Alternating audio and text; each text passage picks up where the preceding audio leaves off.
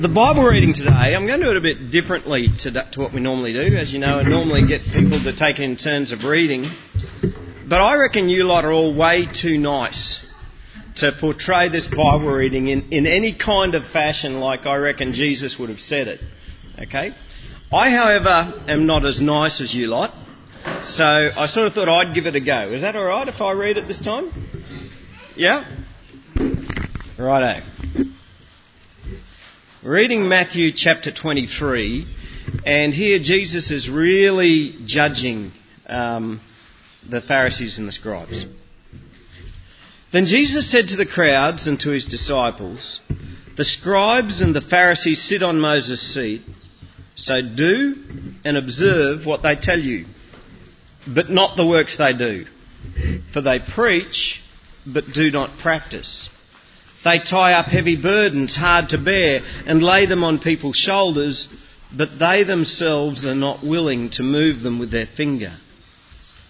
They do all their deeds to be seen by others, for they make their phylacteries long, their fringes long, and they love the place of honour at feasts and the best seats in the synagogues, and greetings in the marketplaces, and being called rabbi by others.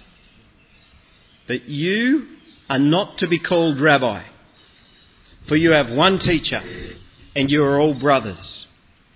And call no man your father on earth, for you have one Father who is in heaven. Neither be called instructors, for you have one instructor, the Christ. The greatest among you shall be your servant. Whoever humbles himself will be, sorry, whoever exalts himself will be humbled, and whoever humbles himself will be exalted.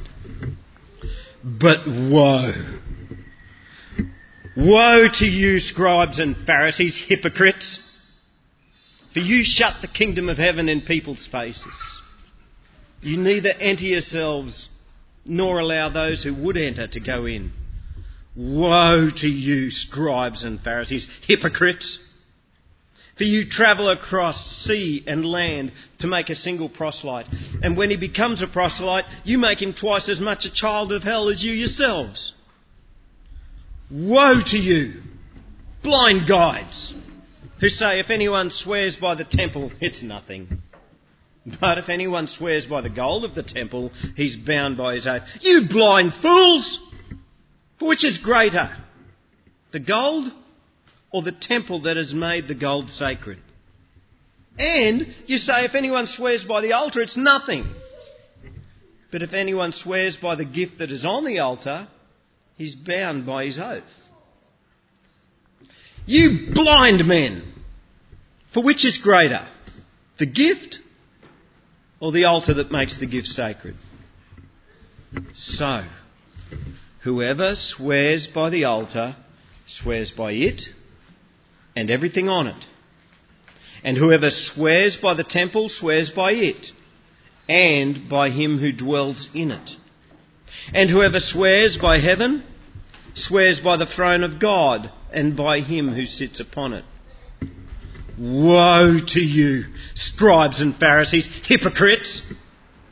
For you tithe mint and dill and cumin and have neglected the weightier matters of the law justice, mercy, and faithfulness. These you ought to have done without neglecting the others. You blind guides! Straining out a gnat and swallowing a camel. Woe to you, scribes and Pharisees, hypocrites! For you clean the inside of the cup and the plate, but inside they are full of greed and self indulgence. You blind Pharisee!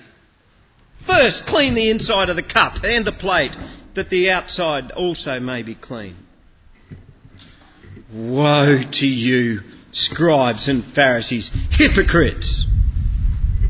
You're like whitewashed tombs, which outwardly appear beautiful, but within are full of dead people's bones and all uncleanness.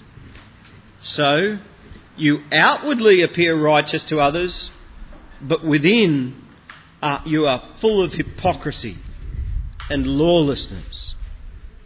Woe to you, scribes and Pharisees, hypocrites, for you build the tombs of the prophets and decorate the monuments of the righteous, saying, Oh, if we'd lived in the days of our fathers, we would not have taken part with them in the shedding of the blood of the prophets. Thus you witness against yourselves that you are sons of those who murdered the prophets. Fill up then the measure of your fathers. You serpents, you brood of vipers, how are you to escape being sentenced to hell? Therefore, I send you prophets and wise men and scribes, some of whom you will kill and crucify. Some you will flog in your synagogues and persecute from town to town, so that on you may come all the righteous blood shed on earth, from the blood of righteous Abel to the blood of Zechariah the son of Barachiah, whom you murdered between the sanctuary and the altar. Truly, I say to you, all these things will come upon this generation. Oh, Jerusalem, Jerusalem, the city that kills the prophets and stones those who are sent to it. How often would I have gathered your children together as a hen gathers her brood under her wings, and you were not willing. See, your house has left you desolate. For I tell you, you will not see me again until you say, Blessed is he who comes in the name of the Lord.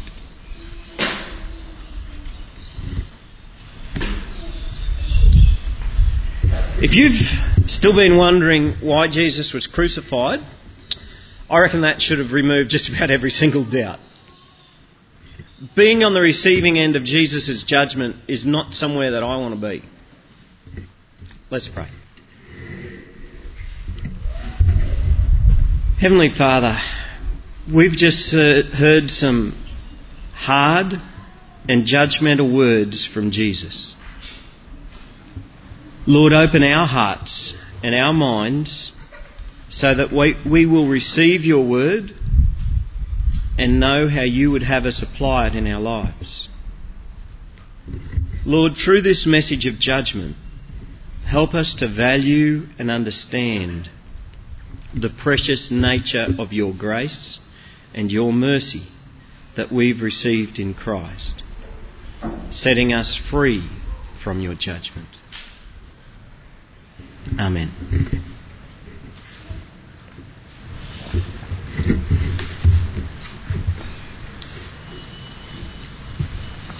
A number of years ago, there was a movie called Shallow Hal. Now, Hal was pretty shallow because he was looking for a girlfriend, but he was looking for the wrong sort of woman. He was just looking at their outward appearances. He was just looking for somebody who was really hot. Um, anyway, so he'd start out a relationship with a gorgeous chick, and it wouldn't be very long before it all ended in disaster, and he'd wonder why. But it was just because on the inside, these women that he was choosing as girlfriends were just awful. Anyway, something happens to Hal and he changes. To Hal, their external appearance becomes a reflection of their personality. And so a woman with a really nice personality and a loving heart, to Hal's eyes, he sees a supermodel. But a woman with a really nasty personality and a dark heart, to Hal's eyes, she becomes ugly and emaciated and repulsive and ew. Anyway, Hal's condition only lasted for a little while, but his lesson was learned not to judge people by their external appearances. Now, Justin's obviously seen the movie, there's more to it than that, but when God gazes upon you and I, He doesn't care so much what we look like. And I'm thankful for that because I'd sort of be letting me down there. But when he scrutinises who we are and how we behave, he looks way beyond any external show of righteousness, too. God looks right inside the heart. Nothing is hidden from God. Hebrews chapter 4 verse 13 says, Nothing in all creation is hidden from God's sight says, Everything is uncovered and laid bare before the eyes of him to whom we must give an account. Now, that's pretty scary, don't you think?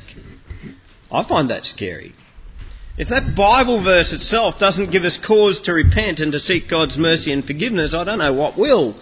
The thought that everything that I've ever, ever done, the thought of everything that I've ever said, everything that, everything I've ever thought even, that all of that is laid open to the eyes of God and God knows about it, well, that makes me shudder. And it makes me fall down on my knees before God to thank Him for he has forgiven me through the shed blood of the Lord Jesus Christ. And because nothing is hidden from God, that's why Jesus could get stuck into the scribes and the Pharisees. You see, they were masters at, at telling others what to do. They were very skillful in presenting an air of holiness. Right? If you walk down the street, you'd just go, "Oh, those guys, they're pretty holy." But Jesus could see beyond that. He could see right through it and he called them hypocrites. Seven times he called them hypocrites in, in this morning's reading. And seven times he said to them, Woe. Now, the meaning of that word woe is really how terrible it is for you. And in its, when the word woe was originally used, it was um, it was used in a term of sympathetic sorrow. So it's sort of like, oh, I'm really sorry for you. That's, I'm, I'm sorry about that. So it's sort of like saying, oh, look, I'm really sorry about that, um, that external show of righteousness, you're going to go to hell. You know, Jesus was really, he was sympathetic with them, but he was expressing it in a way which says, whoa, whoa, it's not going to go well for you. Anyway, what I've done is I've listed eight things here that Jesus challenged the scribes and the Pharisees on. Number one was symbolic holiness.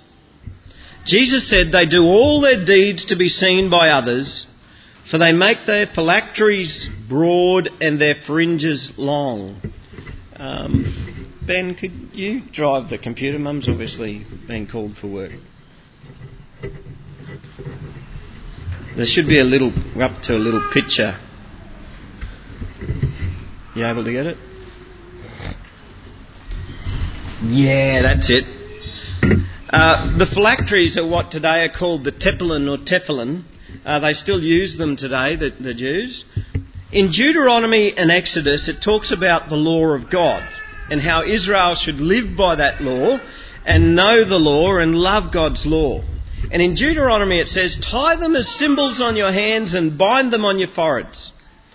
Exodus 13:9 says, This observance shall be for you like a sign on your hand and a reminder on your forehead that the law of Yahweh is to be on your lips, for Yahweh brought you out of Egypt with his mighty hands. Okay, but they took these passages quite literally. And so what they did is, is they made these little leather boxes and they wrote down tiny little copies of, of certain scriptures and they put them inside these leather boxes and they tied them to their foreheads and they strapped them to their left arm.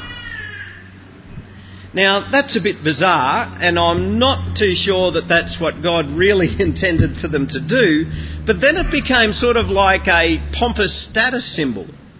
And reading between the lines, it appears that they started making bigger and bigger boxes to hold more and more scriptures.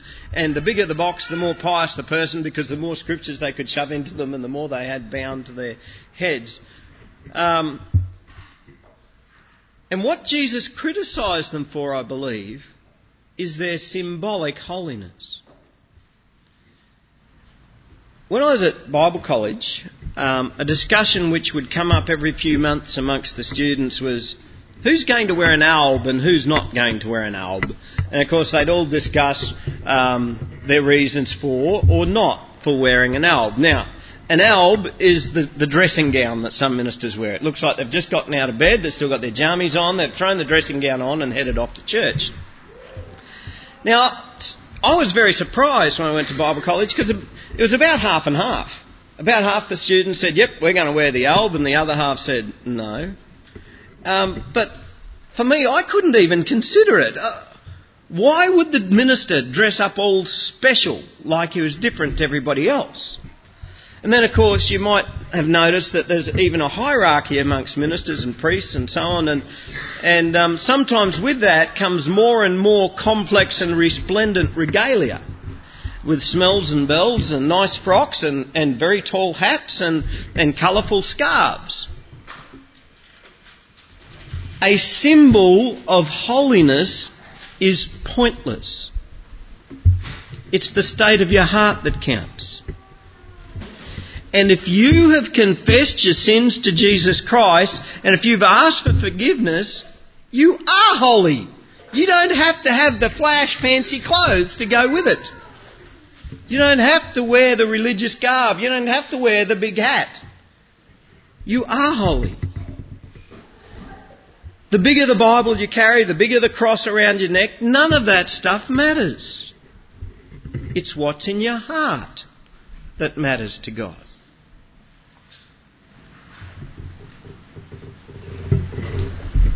The second thing he challenged the religious leaders on was status seeking. He said this They love the place of honour at feasts, and the best seats in the synagogues, and greetings in the marketplaces, and being called rabbi by others. And for some religious leaders today, this is a constant temptation seeking status, seeking um, um, position within society. I'm not tempted by that stuff. I'm, I'm, tempted by plenty of other stuff, but that's not one of the temptations for me. I was actually quite disturbed when we went to Tonga. Um, in Tonga, to be a minister is one of the highest positions in society. I think it's, I think it's just below the chief, unless it's just above the chief. It's somewhere around there. Very, very important position, very highly regarded. They get a nicer house than everybody else. They have nicer clothes. They get more pay than most workers. And I'm pretty sure that quite a number of ministers that I met there were not ministers because of the call of God. I'm pretty sure that they were there for the status and, and for the benefits that they were receiving. And I was even a bit embarrassed myself because, because I was a minister visiting there. They designated me as, as a, I think it was a missione. Is that what they call a miss, missionary? Missione? Something like that. And so I was much more important than a normal tourist. Um, and I was embarrassed by that. I guess in our culture here in Australia, uh, ministers aren't very much valued. In fact, if you look at the list of those most trusted professions, we're sort of somewhere down near used car salesmen. Um, and I think about the only uh, position that I get in society here is I get a I get a seat reserved for me at the front of the school awards night, um, and that's about it. But in our society, it's it's amazing the number of people, um, particularly if they're from a Catholic background, who want to call me father. And I say, no, no, no, I don't have a title. Don't call me father. In fact, the Bible says, don't call any person on earth father. Now, I don't think it's mattering about your, your dad, like you can call your dad father or dad or whatever, but we don't use it as a symbol of status, of, of elevating people. In the church that I used to work for, they used to insist that I be called reverend. And I used to deny that title. I don't want it. In fact, I rang the synod office and I said, change my name on the database. And they said, we can't. I said, of course you can. It's a matter of just changing a few letters um, because that was the only place that I'd get the title Reverend. Mail would come addressed to Reverend Michael Brumpton. And to me, that was wrong. That was against what the Bible was saying here. Because it's what it is, is it's designating me as being more revered than anybody else, but I'm not. What Jesus is saying here is don't let anyone call you, or don't you call others higher than anybody else. Because you are all brothers. In Christ, we all have the same status before God. From the person who's only saved right then is just as high a status as, as, as anybody who's been in ministry for years. Jesus said, Don't let them call you teacher because God is your teacher. Don't call anyone father because your father is in heaven and we're all brothers. Don't let them call you instructor. Christ is our instructor. He said, if you want to be great, be a servant. You don't need titles. Makes you wonder, doesn't it, how church could go right against these things and insist that its ministers or priests wear robes that set them apart from people and insist that they be called father or reverend probably even pastor or senior pastor is the one that they use today. Humble yourself. And I have to humble myself. And we don't need any titles and we don't need to go looking for the best seats in the house. Look, we all leave the best seats in the house here, don't we? Front row's always empty. Number three. The third thing Jesus judged them on was being a barrier to others coming to faith.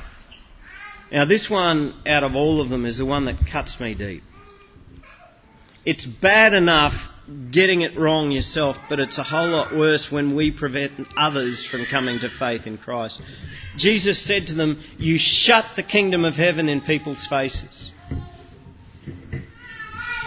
Now, you know, don't you, that the only way to come to Christ is with a simple childlike faith? You know that? Yeah? And it's only sinners who know they're sinners who can come to Christ. You know that? Yeah? I hope so. I'm getting some blank stares. I hope we. Yes, I know that. Yeah. and God forgive us. God forgive me God forgive you if we've ever made sinners feel unwelcome in this place. God forgive us for when we cut ourselves off from those who need Christ so that they no longer have anyone to tell them about Him. The word Pharisee means separated ones. And their aim was to make more separated ones. That's what they were trying to do. And anyone who didn't come up to scratch, well, they'd go looking for those who are, who are more holy like and go, oh, well, you're, you're of a pretty good status and standing and well behaved. You can be part of our order. And they'd invite them and school them up and teach them to be Pharisees. But anybody else who didn't come up to scratch, oh, not going to go anywhere near you. In fact, don't touch me. You'll make me unclean. God doesn't want to have anything to do with you, and neither do I. Jesus said to them, You shut the kingdom of heaven in people's faces. God forgive us if we've ever done that. God forgive us if, if we've ever presented the gospel as a whole heap of rules and regulations that you have to satisfy before you can come to Christ and be part of the in crowd. God forgive us. Our God is a welcoming Father. That, I hope you know God as your welcoming Father. I hope you understand and know that that is how He wants to be presented to the world as the welcoming Father who welcomes and gathers His children in and saves us sinners from our sin.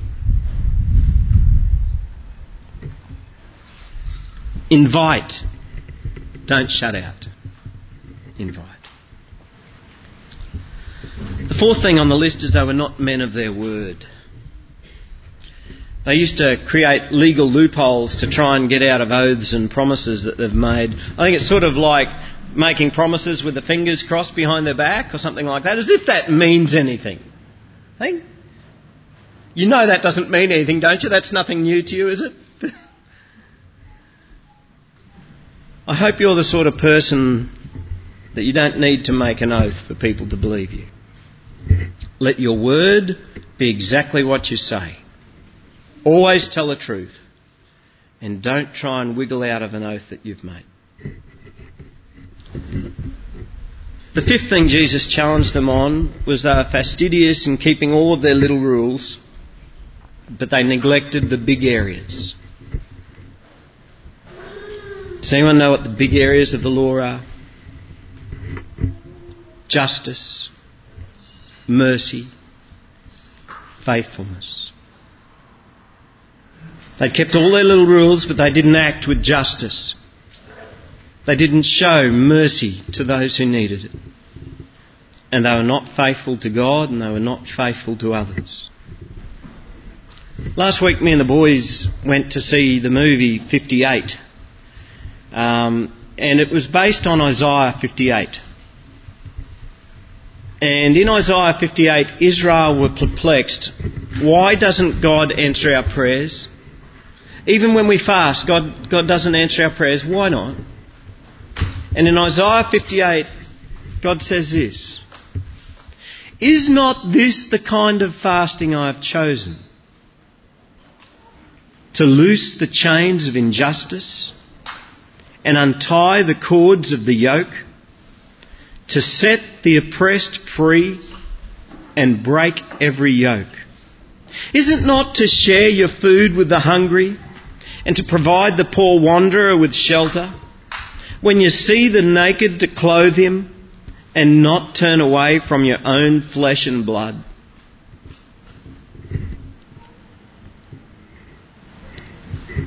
I wonder how many church meetings have gotten bogged down in the little things, like the colour of our seats or the position of the memorial vase or the century from which we draw our music or what we should or shouldn't have for smoko or even what time church starts.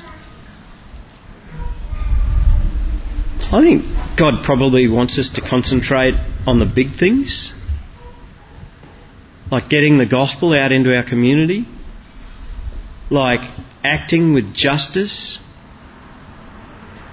like caring for the poor and the widow and the orphan. Let's keep the main thing the main thing. Number six. The scribes and the Pharisees were greedy and self indulgent. Greed and self indulgence can be a trap for all of us.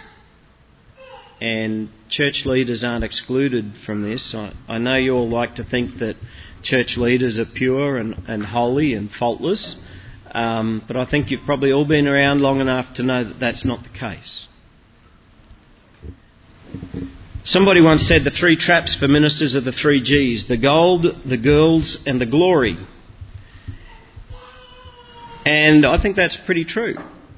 Most ministers will be tempted by one of those three things, or two of those three things, or three of those three things. And the scribes and the Pharisees, Jesus said, were greedy. They were tempted by the gold, and they're self indulgent. And that's something we all have to guard against in our lives. Jesus is very keen to see that we're not people who are greedy, that we're not people who are self indulgent.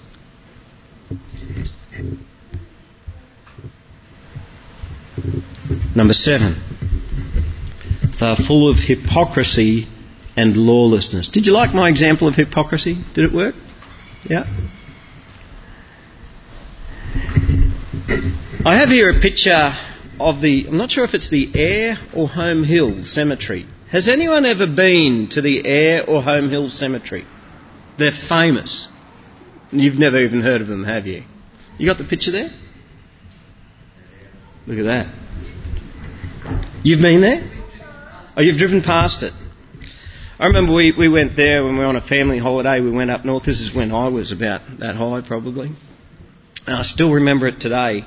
I was just amazed by it. There's a very big Italian population there, and it's just amazing some of the, the intricate and beautiful mausoleums that they've built for their loved ones. So they're, basically tombs, but some of them made of brick, and there's a lot of marble and glass in them, and you look at them and think, golly. Yes, that's what I thought. That's what. That's why my parents described it when they said, "Oh, we're going to go and have a look at, at this cemetery." Well, what's so special? Oh, there's a lot of little houses there. They're built for the dead people. What? Oh, righto. We went and had a look, and some of them are very, very expensive, and they look beautiful. But what's on the inside?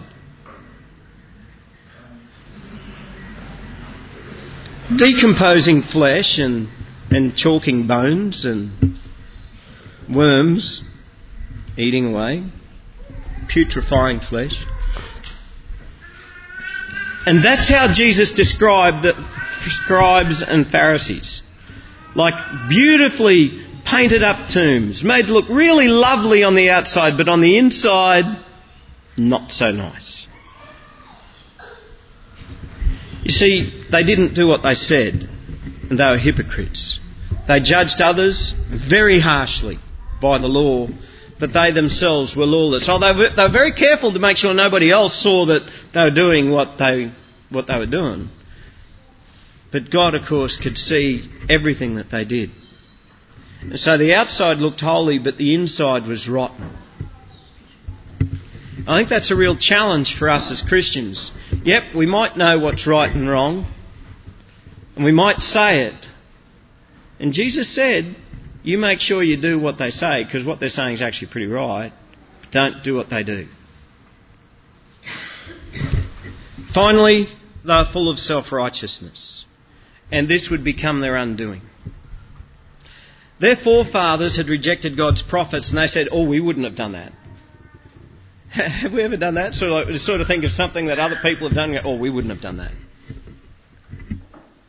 But of course, that is exactly what they did. They rejected John the Baptist.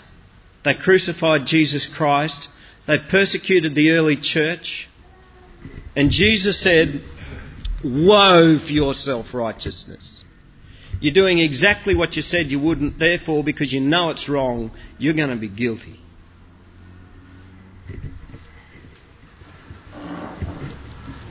Okay, so that's the things that Jesus judged them on. But that leaves me with a bit of a problem. Symbolic holiness, seeking status, being a barrier to others coming to faith, not being men of their word, neglecting justice, mercy, faithfulness, being greedy and self indulgent, hypocrisy and lawlessness, and self righteousness. That leaves me with a bit of a problem because a lot of those words could describe me. Maybe a lot of these words describe you. Praise be to the Lord Jesus Christ who forgives repentant sinners. Verse 37.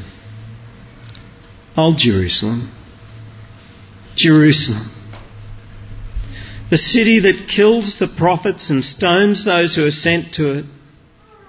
How often would I have gathered your children together as a hen gathers her brood under her wings, and you were not willing?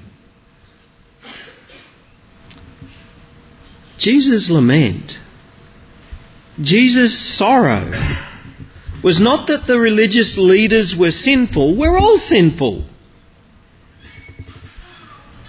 His lament was that they were unwilling to do anything about it. If we were to look with hindsight at the religious leaders and say, well, thank God we're not like them, well, that makes us exactly like them. If when you read the Bible, every time you read about Jesus having a go at the scribes and, and the Pharisees, you go, oh, well, we wouldn't have done that. Well, that makes us exactly that sort of person. Jesus longs to gather sinners to himself. Just like a hen gathers her chicks with those protective wings. The question is, are we willing? Are we willing to repent of our symbolic holiness? Are we willing to repent of status seeking? Are we willing to repent for being a barrier to others coming to faith? For not being men and women of our word? For, for our neglect of justice, mercy and sacrifice? Are we willing to repent of our greed and self-indulgence, of our hypocrisy and our lawlessness and of our self-righteousness? Are we willing to repent of these things?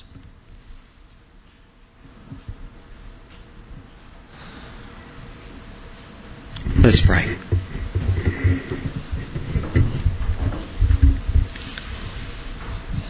Lord, I guess the challenge for us today is there's a little bit of those religious leaders in all of us. Sometimes we do the wrong thing thinking that we can get away with it. Sometimes we put on an external show of righteousness, but on the inside, and when nobody's looking, well, we're actually pretty bad. Lord, we've been the ones who have neglected justice, mercy, and faithfulness. Lord, we have not been men and women of our word. Sometimes to our shame, we've been those who have turned others away from you. And Lord, sometimes we haven't even known it.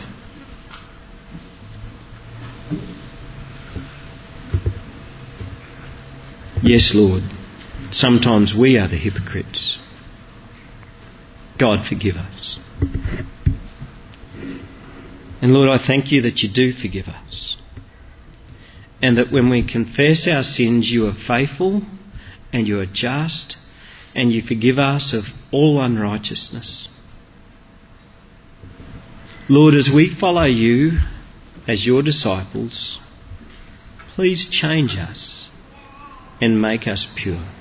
Lord, we come to you as sinners, but you love us too much to stay as sinners. And so, Lord, give to us your true holiness. the holiness that we receive through Jesus Christ our Lord. Amen.